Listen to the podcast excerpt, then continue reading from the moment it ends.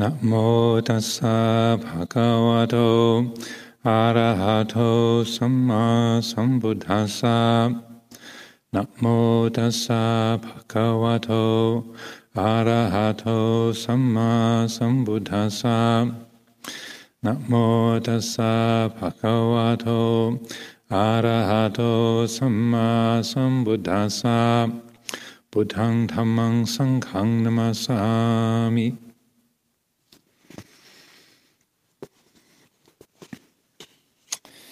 The next uh, talk in this collection, uh, the uh, book is volume three of the uh, Ajahn Sumedho anthology called Direct Realization. And this uh, collection of teachings is from the book The Way It Is. And these are all Dhamma talks that were given during the winter retreat of 1988 here at Amaravati. This is chapter 18. Uh, it's called Beyond Belief.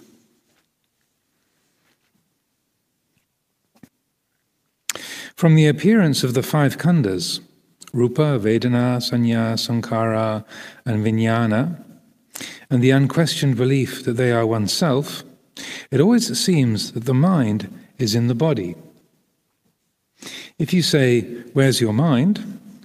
most people will point to their head or to their hearts. But if you investigate the way things are, following the teachings of the Buddha, you begin to realize that the body is in the mind. Mind is really what comes first. The body is just the receptor.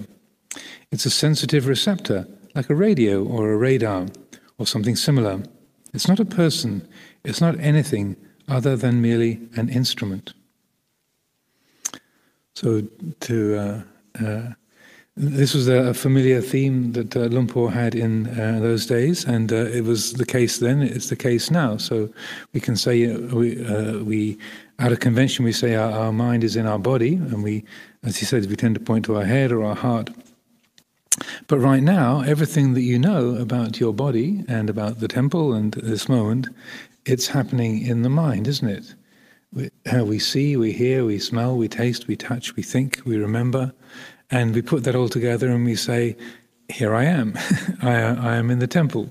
Uh, uh, we uh, uh look at uh, the body, but that's seeing. Seeing is visual consciousness. Uh, it's happening in the, the visual cortex uh, of the brain. It's a, a mental representation of, uh, of the body.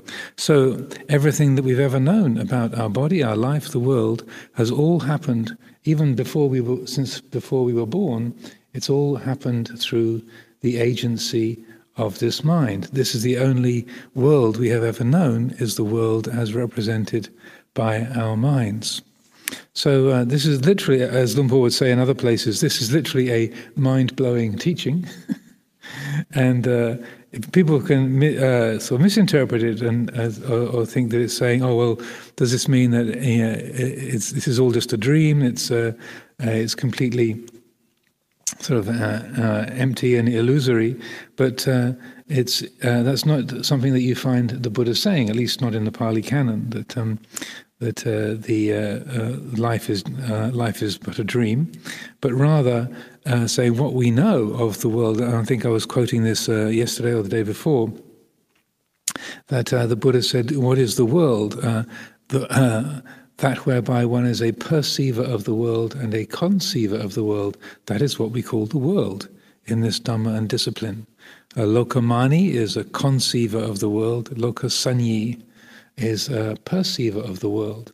And so that it's through the, the mind and its senses that's uh, where uh, the, uh, the means whereby the world is known. So he says that's what we call the world. So the world is the world of our own experience. Uh, and so when we call ourselves sane or or uh, functional as human beings, then uh, our system, these um, these receptors, the, this this life of ours, this this body and mind, are able to put those perceptions together, and to remember our name, or to remember uh, where our, our room is, or where we left our shoes, and to uh, we uh, can hold all those various different uh, conditions in a uh, in a well integrated order, and we call ourselves functional or sane or or uh, competent human beings.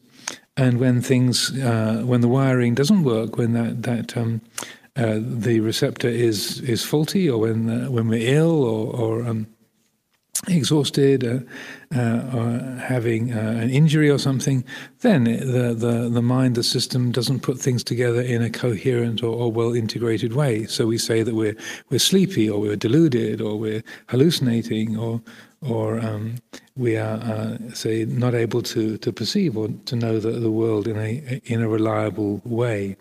Um, so I think that just uh, this opening paragraph here of this teaching is um, is very very significant. It also harks back to um, the dialogue uh, that I was also quoting um, just uh, recently uh, of the Buddha with the Devata Rohitassa, where the Buddha says it's within this very body, with its perceptions and thoughts, there is the world, the origin of the world, the cessation of the world, and the way leading to the cessation of the world.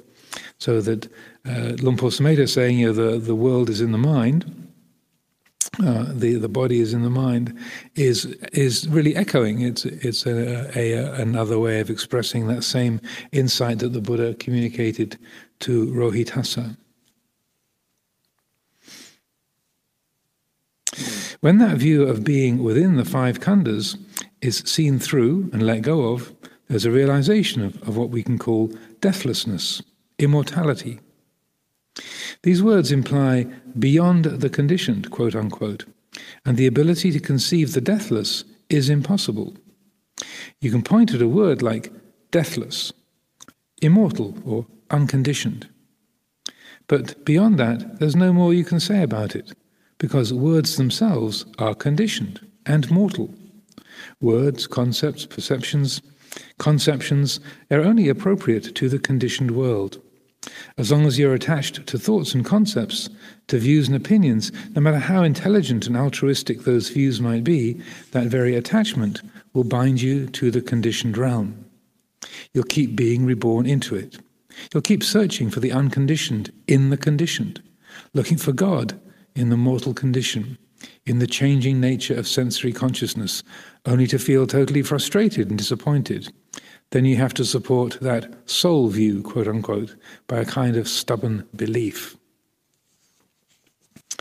So to uh, unpack that a little bit, to explore that, and this is something that. Um, uh, again, is is a frequent theme of Luang Por's, uh, even today, saying how the the the Dhamma is unimaginable, or the, the unconditioned is unimaginable. You can't create an image for the unconditioned, for you know the Dhamma, which is which is timeless, akaliko.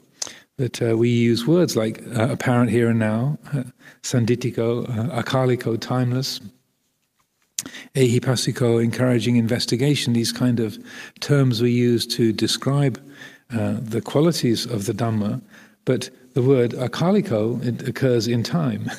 like it takes time to say the word the word akaliko is not timeless. It's a it's a, a, word, a concept that points to that that quality of timelessness. But because our senses, as uh, Luang is saying here, you know, the the words, the concepts, the perceptions, they are time bound. They're they're aspects of the conditioned world. You know, I'm sitting here. You are all sitting there. You know, I'm using words. Time is passing. It's 10 minutes and 42, 43 seconds past six in the evening. Uh, so that uh, according to the conditioned habits of the senses, you know, I'm here, you're there, there's, there's time passing, there's space, there's uh, individuality, and those are, are the uh, uh, apparent, uh, say, the apparent forms that, that we, the, we're, say, limited to using those forms to to be pointing to that which is formless, the, the, deathless, the unborn, the unconditioned, the uncreated. We use those forms to point to that which is beyond form. We use conditions to point to that which is which is unconditioned. So again, this can be a bit mind blowing or a bit confusing, because uh, the the the habit is to try and describe everything or have things understood in terms of, of concepts. Uh, but it's really only through uh, not trying to pin down reality in terms of time and space and, and concepts and individuality, then the, that realization can be uh, actualized. The, the, the Dhamma can be can be actualized, can be embodied. Uh, as Luang Por Chah, he used to use this kind of puzzles of saying, if you can't go forward, you can't go backwards, you can't stand still, where do you go? And uh, it's deliberately frustrating to the to the mind that says, well, you either got to go forwards or backwards or sideways, or uh, but you can't go forward, you can't go back, you can't stand still. There's no answer to that in terms of three dimensional space and, and time and, and, individuality. It's only when the mind lets go of that identification and uh, and uh, and awakens to the the present reality, that awakens to to Dhamma, then in that in that realization, it's seen that time is a construct, space is a construct, uh, individuality is a is a construct. These are uh, perceptions formed, and when the mind stops believing in them and taking them to be to be real and solid, then the you know, the, the timeless, unlocated uh, Dhamma can be can be realized. So uh, again, it's hard to talk about because speech is is confined to uh, say it has to to um, say uh, borrow its substance from the, the sensory world. But um, and this is really one of the, the challenges of teaching Dhamma or reflecting on Dhamma. We have to use uh, conditions to help the mind to awaken to the unconditioned. We have to use forms to help the mind awaken and to realize the, the formless. But it can be done, and this is the, uh, the, the point of these particular teachings. Uh, and when we talk about timelessness, it, timelessness is not just like a, when we say the Dhamma is timeless, it's not just a, a very short period of time. it's like, like time doesn't apply. You could say like a, a millionth of a second is a really short t- amount of time. But if you compare a millionth of a second to a billionth of a billionth of a billionth of a second, then one millionth of a second is really long. It's, uh, what would it be? About 20 orders of magnitude longer. it's, a, it's a billion, uh, billion and uh, a thousand times uh, longer. So is a millionth of a second a short time or a long time? So, uh, not to make it too confusing, but uh, when we, we talk about akaliko, it's letting go of time altogether. Uh, when we, we uh, speak about uh, the, the Dhamma, then it's really helpful in this respect to, to recognize words don't apply. it's, not, it's not a word, it's not a concept, it's a, a direct realization, a, a wordless, non conceptual, non personal realization.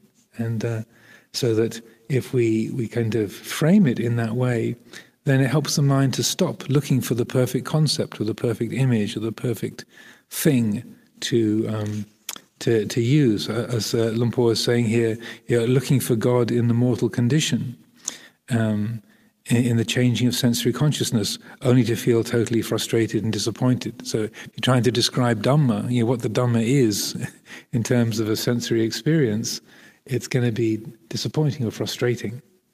And uh, uh, the um, one of the things that uh, when I had a, a, dialogue at the Buddhist Society with a few other Buddhist teachers and uh, the former Archbishop of Canterbury, uh, Dr. Rowan Williams, one of the, the notable things that he said uh, in terms of Christian theology, uh, he said, if you're thinking of God as a as a, a, thing in a universe of other things, you're completely missing the reality. Which I thought, well, so that's a very Buddhist statement. if you're looking for God as a thing in a universe of other things, then you're completely missing the reality. So, any questions, thoughts, reflections? Yes, Gaspar.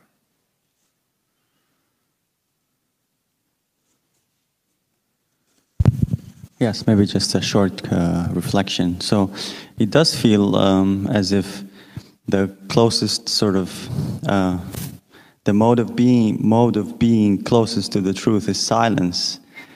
Um, as as uh, you were mentioning the mind and, and, and the body in the mind, I was um, actually thinking how even conceptualizing things as being in the mind is uh, somewhat an error in thinking because it presumes that the mind is a thing in which to contain things. And so I understand this is sort of like a pointer to the mind or to understanding the mind, but even, even thinking in terms of uh, those mental models is kind of like a subtle trap, uh, which I think uh, sort of invites us to transcend that. So that's my comment. Thank you. Thank you. Yeah, it's a, in a way, it's uh, recognizing that sabbe sankhara dukkha, every conditioned thing is necessarily unsatisfactory. So even using a word like space or silence or stillness, they are, there can only be partial truths. There, and I think if you recognize this can only point to the reality, it can only be a skillful means that helps the the the heart to to know that that fundamental reality, then you, the the limitations of that are are sort of clear. If you think no, that there must be a perfect word, there must be a perfect uh, equation or a a, a, a phrase that can really guarantee to, to catch it, to, to represent it perfectly. But if you just take that simple statement of the Buddha, sabbe sankhara dukkha, all conditioned things are unsatisfactory. You know, if it's formed, it cannot satisfy. It can't do that. And so, whether it's a, a, word or a concept, a color, a shape, a number, a, a, a sound, uh, it, it, in itself cannot be uh, uh, something that absolutely satisfies, that represents that reality perfectly. And uh, similarly, with um, a, very direct and uh, simple encouragement to reflect on uncertainty and using the, um, say, wise reflection to, to explore every time the make the mind makes a judgment, it says, "Oh, now I've got it," or "This is the this is the right answer," or "This is what we should do." This is the um, this is the truth. Then to simply bring the to reflect on that by asking, "Is that so? Is that a sure thing?" Uh, and that uh, if that questioning, that investigation, that challenging is is brought about with with wisdom, with mindfulness and wisdom, then it, it opens the heart up to that recognition. Oh, this can only be a, a convenient fiction. It can only be a partial truth. It, it can't be. Uh, it can't represent this perfectly. It's necessarily an incomplete picture. Yeah, it's either incomplete or imperfect. It, it, can't be otherwise. Aha, and the aha is the point of that reflection. It's not to replace your imperfect image or idea with a, a more polished or complete one, because no matter how polished or complete, you, you know, it can't be done. And so it's that aha, there's a relaxation and opening of the heart. The heart opens to the present reality. And in that moment, there's no dukkha. So the, the point of any kind of concept or words or Dhamma teaching, the point is, as the Buddha said, I teach one thing, dukkha and the ending of dukkha. And so that uh, the the point of applying those kind of skillful means of a concept, talking about space or silence or stillness, even talking about realization, you know, or the unconditioned or timelessness. The uh, the the point of it is ending suffering, and so that uh, the uh, if it's really clear in the mind that okay, any word, any concept, any form can only point to the reality. It can only be a skillful means. It, it can't actually embody the, that that dhamma, uh, that reality. Then, then it's things are seen in their true light. You're not asking for more from a concept than it can possibly provide, or a word, or um, and uh, you know, so space, silence, stillness. They are uh, they're kind of um, aspects of the natural order that say bear, uh, point in a, a, a, helpful direction. Or like, like using the inner sound, listening to the nada sound as a meditation object.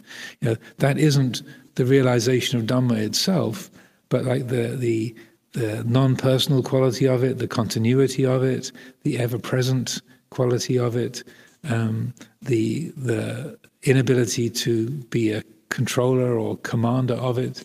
Those are all aspects of the inner sound and inner listening that sort of uh, uh, are helpful symbols or pointers towards Dhamma, but just hearing the sound is just a sound. it's just auditory consciousness. It, it, it isn't really more than that, but its qualities uh, are indicative, or they they they um, uh, they they resemble or point to the fundamental qualities of, of of Dhamma in its in its reality. Okay, so to continue. Beliefs don't change. yeah, everything changes, but uh, when Luang Por says beliefs don't change, uh, well, he'll explain a bit, but uh, it means that we, we keep believing the same things over and over again. beliefs don't change. When you're 50, you can believe in exactly the same things you believed in when you were five. That belief is the grasping of a perception. Some beliefs are very nice and pretty and sentimental. The romantic and sentimental view of life presents a pretty picture that we can still believe in, even when we're 80. When my gran died at 75, she still had a 16 year old girl's emotional development. When she, Uh, when she died, she had a boyfriend called Hercules Cavalier. This is a true story. Uh, Luang Por Sumedho's grandmother had a boyfriend called Hercules Cavalier, who was her gigolo. She still had the same kind of romantic longings as when she was a 16 year old girl. Even though at 75 she was a physical wreck, her mind was still attached to those pretty pictures of youth. We assume and believe and never question the prejudice and fixed views we're grasping, that we never change. They don't change. We keep reaffirming the same old things over and over again. That's why so many political problems arise. It's because so many people hold on to political views rather than trying to be aware of the needs of a particular time and place. How much violence, meanness, and nastiness are done in the name of property alone? And boundaries. This is my land. Get off my land. You see it all the time in countries' endless border problems and the meanness of heart, not wanting to let people in or let them out because of the unquestioned belief this is my house, my family, my wife, my husband, my children, my, my, my. Over the course of many years of meditation, I can see that a lot of attachments, obsessions, and tendencies have fallen away because of allowing things to cease. The process has been one of letting things go rather than believing, grasping, and becoming reborn in endless thought patterns and desires. When we view life as just a passage, we're not going to hang on to it. We're not going to become mean and selfish because we realize that nothing is worth holding on to not material wealth, property, status, worldly values, or anything else. Nothing is worth bothering with that much because it's not really ours anyway. Of course, we can believe that it's ours, but in actual investigation, in looking into the way the mind actually is, we can see that nothing really belongs to us anyway, and there's nobody to own anything. With the reflection that the body is in the mind, this grasping changes. You have to start contemplating what is mind then? Because your body is certainly not in your brain, nor is your blood pumping heart. They're in your body. So it's a, a few things there. Occasionally, Luang Por would mention his grandmother's boyfriend, uh, Hercules Cavalier. Uh, it's an interesting name to uh, to to have. Apparently, it's totally genuine. Um, but yeah, his his grandmother was um, very uh, caught up in this sort of worldly worldly values. And uh, th- this is a, a, theme that I find myself talking about uh, very, very often.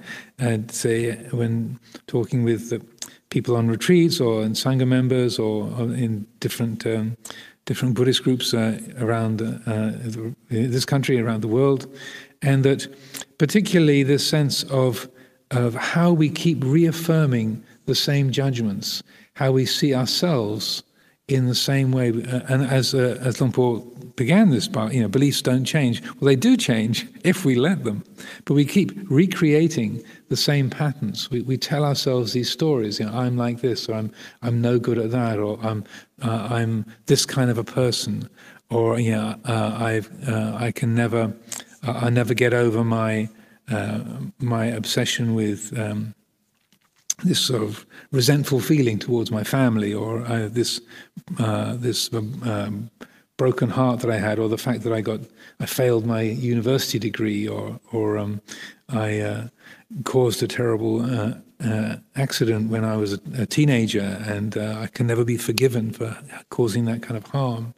Um, that we um, have different events or different character traits, different um, say patterns of uh, of experience, and not just painful things. It can be like, yes, I'm I'm a really special person. Yeah, I uh, yeah I know that I'm actually far more spiritual than most of the other people here. I mean, they they mean well. They're good people, but really, you know, they're just sort of filling space here, and it's it's really for only kind of one or two of us that are really, you know, who've really got it.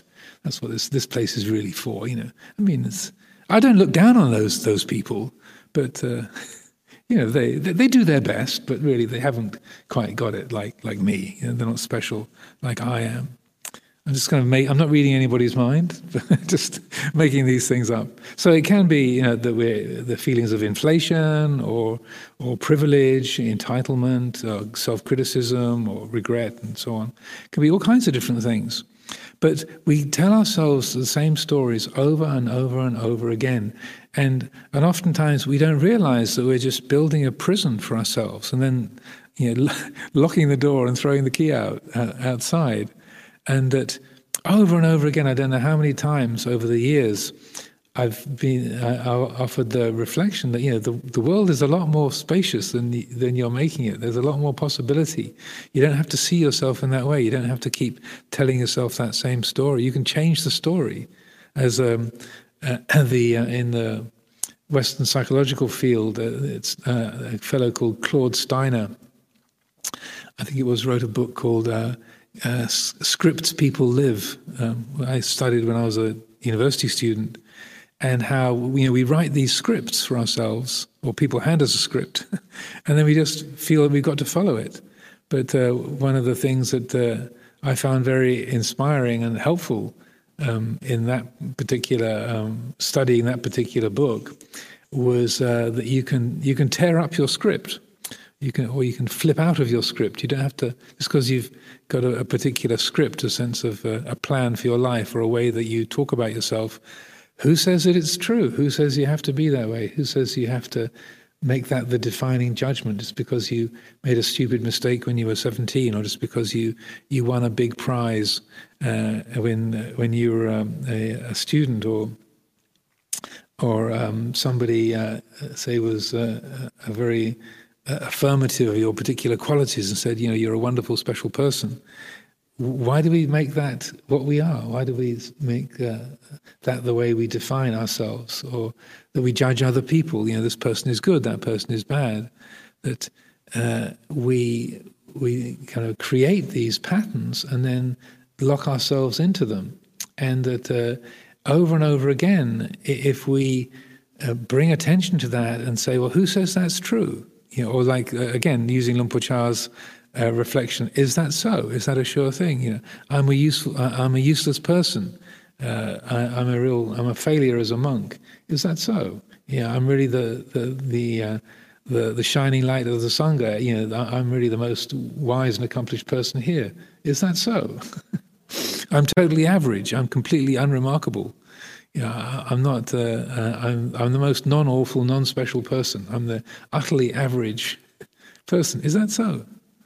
You know, the the way the mind creates these limitations and then believes in them, it, it's it's tragic. It's all sort of tragicomic. You know, if it wasn't so um, painful, it would be hilarious that we we kind of build these prisons, lock ourselves in them, and throw away the key. It's like, why do we do that?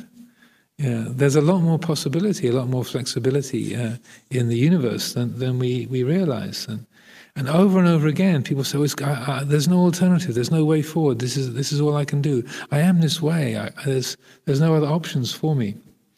And uh, uh, just to take a step back and to reflect upon that and to ask, well, why do I believe that? Or who says that's true? Or is that a fact? Um, and interestingly, if we really are practicing and looking at the the, the mind and the the the, um, the constructed, compounded, uh, formed, and conditioned nature of thinking, then just a little step back and say and asking, say, uh, is that really true, or why do I believe that, or is that the fact? Uh, why do I think that's uh, the reality of things? Why do I think that's the only possibility? Uh, just a small amount of reflection can you know, open up that the field uh, in a in a remarkable way. It's like wow, because if the the quality of intuitive wisdom is being accessed and and used, then there's that that recognition that the the, the wisdom of the heart that says, yeah, why do I believe that's true? You know. Just I keep telling myself that story, but who, who says it has to be that way? Why, why do I just go along with that? And that we can, uh, with, rather than just having another idea about what we want to be, we can simply recognize there is more space in the system. There's more flexibility. There's more opportunity uh, that that is there. Where we're not stuck. We're not. We're not prisoners. We're not victims uh, of this conditioning. It might be a very strong habit, it might be very convincing, but if we pay attention, use mindfulness and wisdom to watch those those uh, habit, habitual judgments and habits of thinking, then just steadily reminding ourselves that there's more space, there's more flexibility, that we're not prisoners, we're not victims, uh, then there's a, a, a lot more a, a, lot more joy. There's a, quality of spaciousness, and uh, we find that we don't have to be stuck in those those uh, old ruts, those those old habits. We uh, we're not uh, confined to that. We we don't have to see ourselves in that way, and that uh, even if we've been sort of rigidly stuck on a particular perception for 40, 50, 60, 70, 75 years, like uh, Luang Por's grandmother, um, you know, we, we can change, we can let go of that. I remember um, when my, my father turned uh, 80, he was, um, and uh, he was, a, uh, he was a, a, a, big figure in the, the dog show, uh, in dog breeding. He was a uh, a um, an expert in bull terriers. He's like the, one of the world's leading um, bull terrier experts. Also could judge many dogs. His the, the, the crowning pinnacle of his life was judging best in show at Crufts, which is a kind of arahantship in the dog breeding world. It's the kind of the the the uh, the pinnacle which you cannot pass beyond is being the, the judge of best in show at Crufts. So anyway, in his own world, he was a very big figure, and he was quite happy to be a big figure and an important person in the dog breeding world. And he had a, a, column, a page that he had in a dog magazine he wrote for many, many years in Dog World, if you're interested. so, anyway, when he, he reached 80 and I was visiting the family one time, he made the comment, uh, I'm a big fish, but it's a very small pond. I thought, wow. Impressive, Dad. And he, he really, it was really just a, right, a comment right from the heart. I felt it was just, you know, his life was uh, was winding down. Many uh, many uh, of his friends were, were, sort of dropping dead around him, and that kind of an age um, where the heavenly messengers were very very apparent, and it was bringing this more of a reflective attitude. So I was really impressed that uh, yeah, yeah, he really had been a big figure and important, and was invited to travel all around the world and judge dog shows and and so on and so forth, and was a highly respected figure. But to be able to see, yeah, I'm a big fish, but it's a it's a very small pond, and that uh, that sense of stepping back and looking at uh, at the whole picture from a, a, different perspective, like why was that so important? Why was I so uh, filled up with with uh, or that value system. Why did I think that was so significant? And and also a sense of relief in that, a sense of don't have to carry that around or don't have to, to, to be that uh, for, for other people. So, in, in these comments that, that Luang Por makes here, um, that uh, uh, also, yeah, nothing is worth holding on to. The Pali for that is sabbe dhamma nalang abhinivesaya. Nothing is worth holding on to. That these are are really um, uh, it's a really valuable teaching, and and uh, again, we can hold on to not just our achievements and our wholesome qualities, things that we're proud of, but more often we hold on to the things that we're regretting or about ourselves, or we hold on to our criticisms of other people or our obsessions about other people. But uh, nothing, uh, nothing whatsoever is worth holding on to. Um, yeah, and as he says, the um, that the um, that, uh, that nothing belongs to us anyway, and there's nobody to own anything. Yeah, so no thing can be owned, and there's no there's no person to do any owning. there's there's no thing that can be owned, and no no thing here that can do any owning. So why do we hang on? What's what's the point of trying to hang on and to identify? In terms of uh, of inflation, inflatedness maybe is a better word. Um, one of the the teachings that the Buddha gives uh, in the Samyutta Nikaya, the connected discourses, there's a section of it called the Labha Samyutta, which Labha means gains or, or things that you get. Uh, it's about owning. And uh, he uh, he says uh, some, a, a samana or a brahmin, a, uh, like a, a, monastic, who is very proud of their accomplishments. They're proud of uh, their their knowledge of the scriptures or their ability to recite the teachings or to be a, a, an eloquent Dharma teacher, or they've got you know hundreds or thousands of disciples. That he says you know, a samana or a brahmin who is proud of their gains or how much money they get given in terms of offerings or how big their temple is, you know, how, how high their stupa is or how, their temple or whatever. He said it's like a, a dung beetle. Uh, and in in uh, in Asia, comparing a spiritual person to a dung beetle, it's it's a kind of pretty uh, pretty raw, deliberately insulting kind of comparison. Like to talk about a, a, you know, a holy person and compare them to a dung beetle.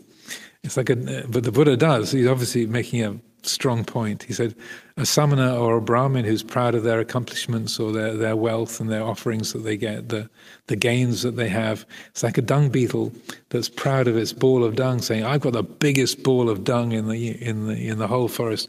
No dung beetle's got a bigger ball of dung than I have. I've got the best dung ball. It's far more impressive and, and wonderful than, than any, other, any other dung beetle around here.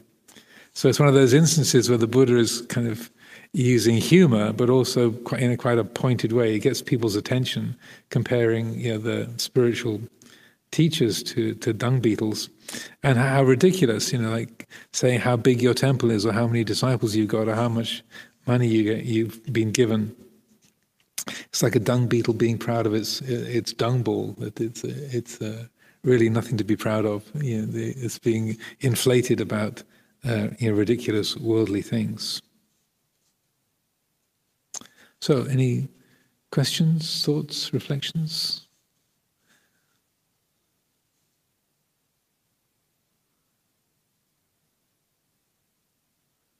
Anybody still thinking like a 16 year old?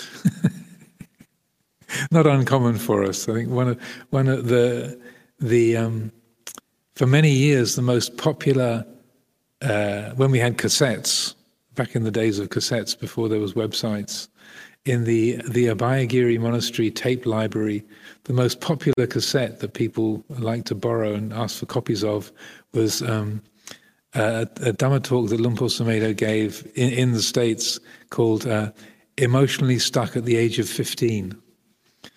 So that was a really popular talk. I want to read I want to hear that one. So, uh, so anyway, any any questions, thoughts? Yes, Anagarika Margit.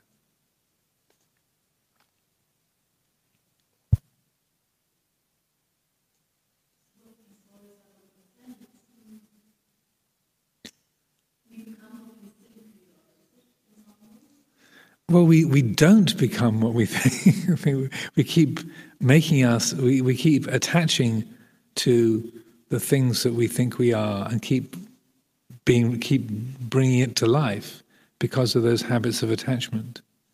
But it, it's, it, it's something that we have to hold together. We, we, like, we, we create a self image and then we keep, we keep reinforcing it, even if it's a painful self image.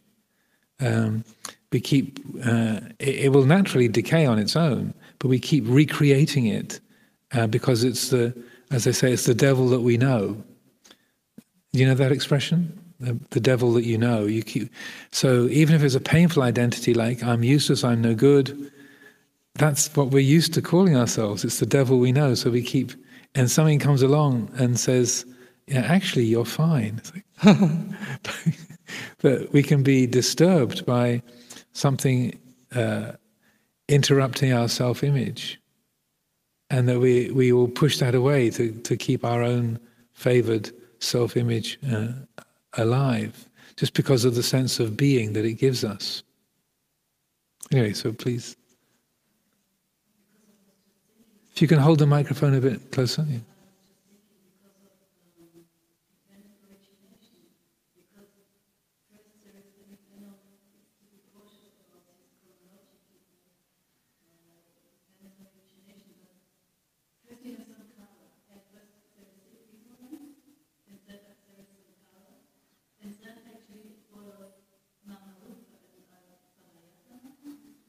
Yes.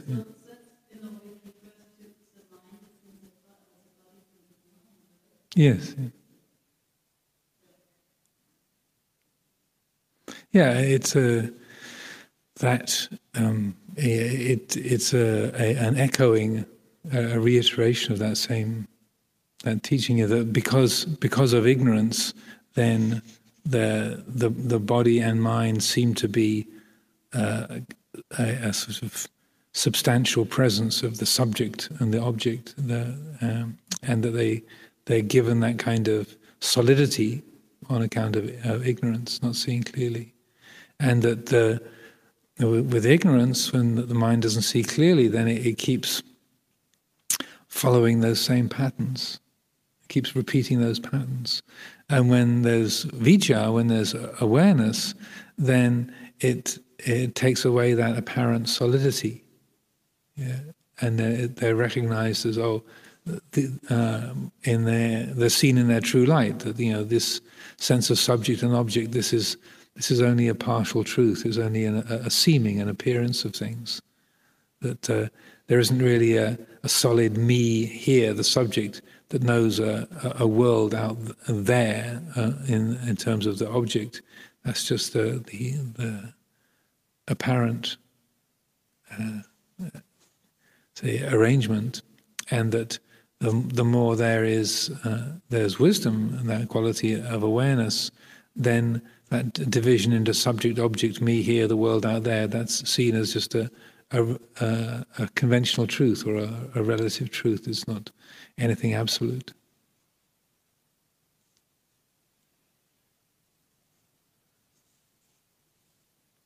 Okay, I'll continue.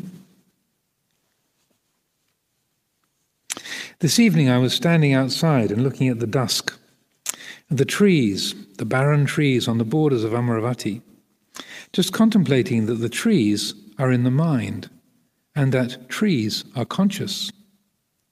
There's a certain level of consciousness in all life, in the fact that there is receptivity to the environment, and the trees are very receptive to the environment that they are in.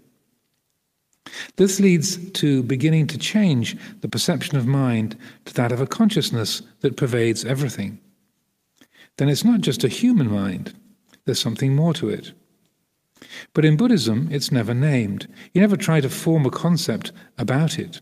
Instead, you contemplate the totality, the whole of sensitivity, the sensory realm, and what it's really about. And we have to contemplate this from our own ability to be conscious and to feel, but not to see it in terms of me and mine. I feel these things and nobody else does. Or only human beings do and animals don't. Or only mammals do and reptiles don't. Or only the animal and insect kingdoms do, but not plants. Consciousness does not imply thought, but it does imply receptivity to what is impinging, to what comes to it. We begin to see that consciousness is a vital, changing, universal system.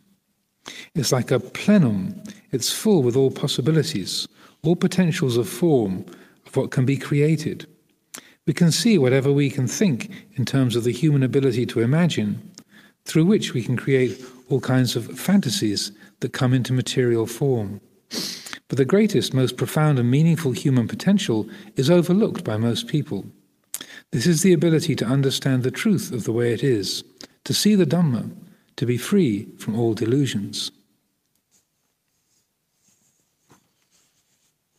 So, in Luang Por talking in this way, this is a sort of reflective teaching, and um, so that uh, again, that uh, it's important to uh, to sort of consider that well, this is one way of talking about his experience and reflecting on the, the, the living system of the the the land and the and the trees and the beings, and um, and uh, so that uh, it's a, a, an insight or, or an observation that, that came to his mind at that time, and that feeling of, uh, of say, uh, how any uh, aspect of the living system, the, the ecosphere, is sensitive, is, uh, perceiving, is relating to its environment in various ways. And so, uh, the I would encourage not a sense of of you know, well, are the trees thinking, or are they communicating with us, or how can I communicate with the trees, or to uh, to not create too much conceptual proliferation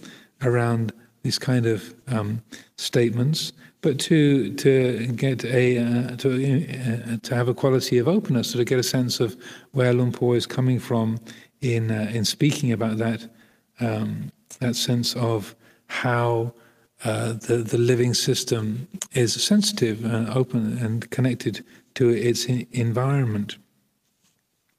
This word plenum is a, Latin word. It means uh, full or, or, what is fullness. And uh, it's really, I, would say, it's a uh, it's a, a, good translation for Dhamma. That it's a uh, uh, in terms of of the way that it, it's used, both in the sort of classical philosophy, um, but also, interestingly enough, used by uh, by some physicists nowadays. David Bohm used exactly the same word. Who's a literally wrote the book on quantum mechanics, um, quantum theory. David Bohm, a very highly respected physicist, um, who made the the observation that this the plenum in terms of the the uh, um, the fundamental nature of, of reality. He called it the, the ground of existence for everything, including ourselves, which I thought was a really good description uh, of Dhamma. Uh, so, uh, again, the, um, the kind of approach that Luang Por is talking about here, a sense of, of uh, being out in the dusk, uh, observing the, the trees and, uh, and such like, there's a, a a wordless quality of openness, attunement to the, the, the, present experience, and that uh, the sense of how things, um, say, fit together. And he said, uh, um, You never try to form a concept about it. Instead, you contemplate the totality, the whole of sensitivity, the sensory realm, and what it's really about.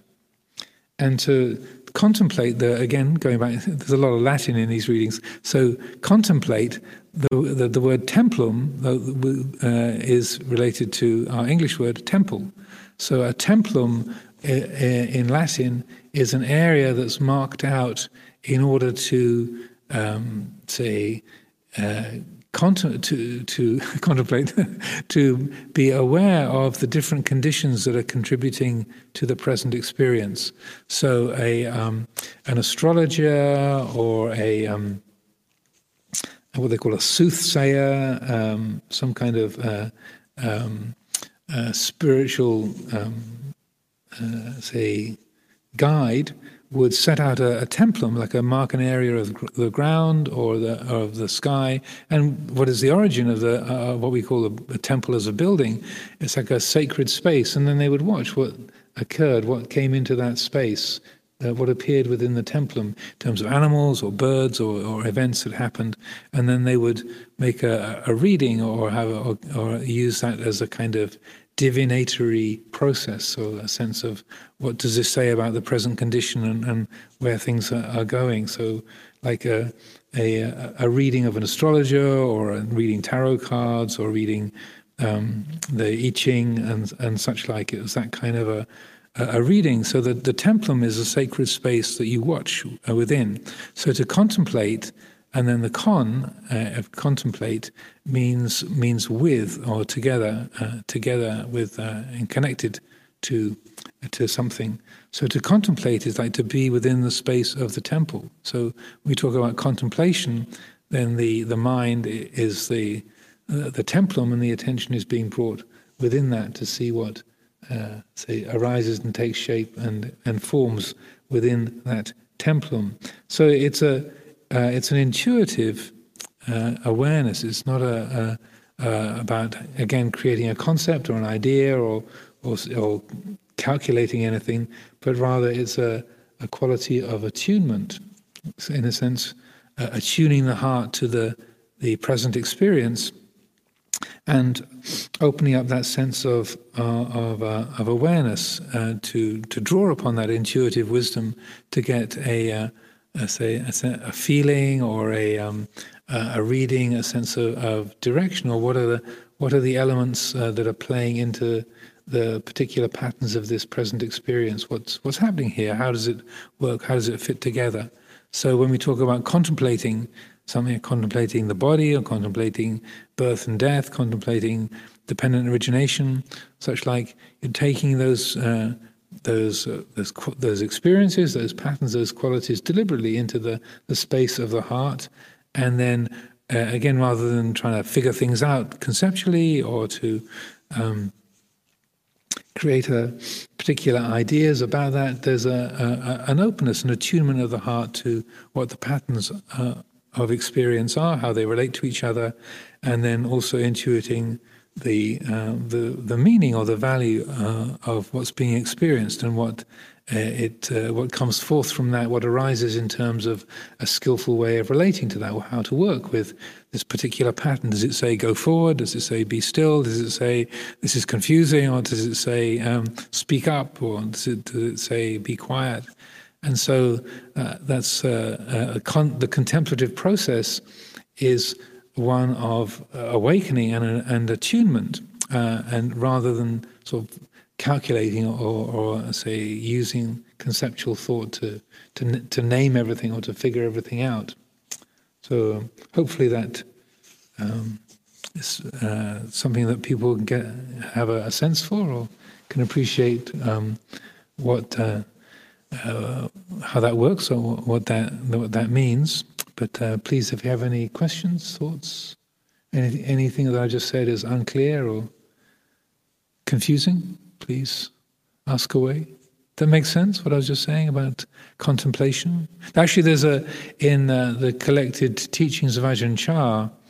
Uh, there's one one section of it is where he talks, uh, which is called "What is Contemplation," and uh, Luang Por, Lumpur Cha makes it very clear then when we talk about contemplation, it's not necessarily using conceptual thought at all. You know, in its essence, contemplation isn't a, a, conceptual activity.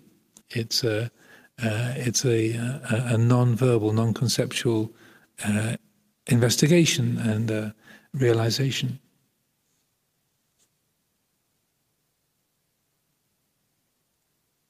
Gaspar, yes once again.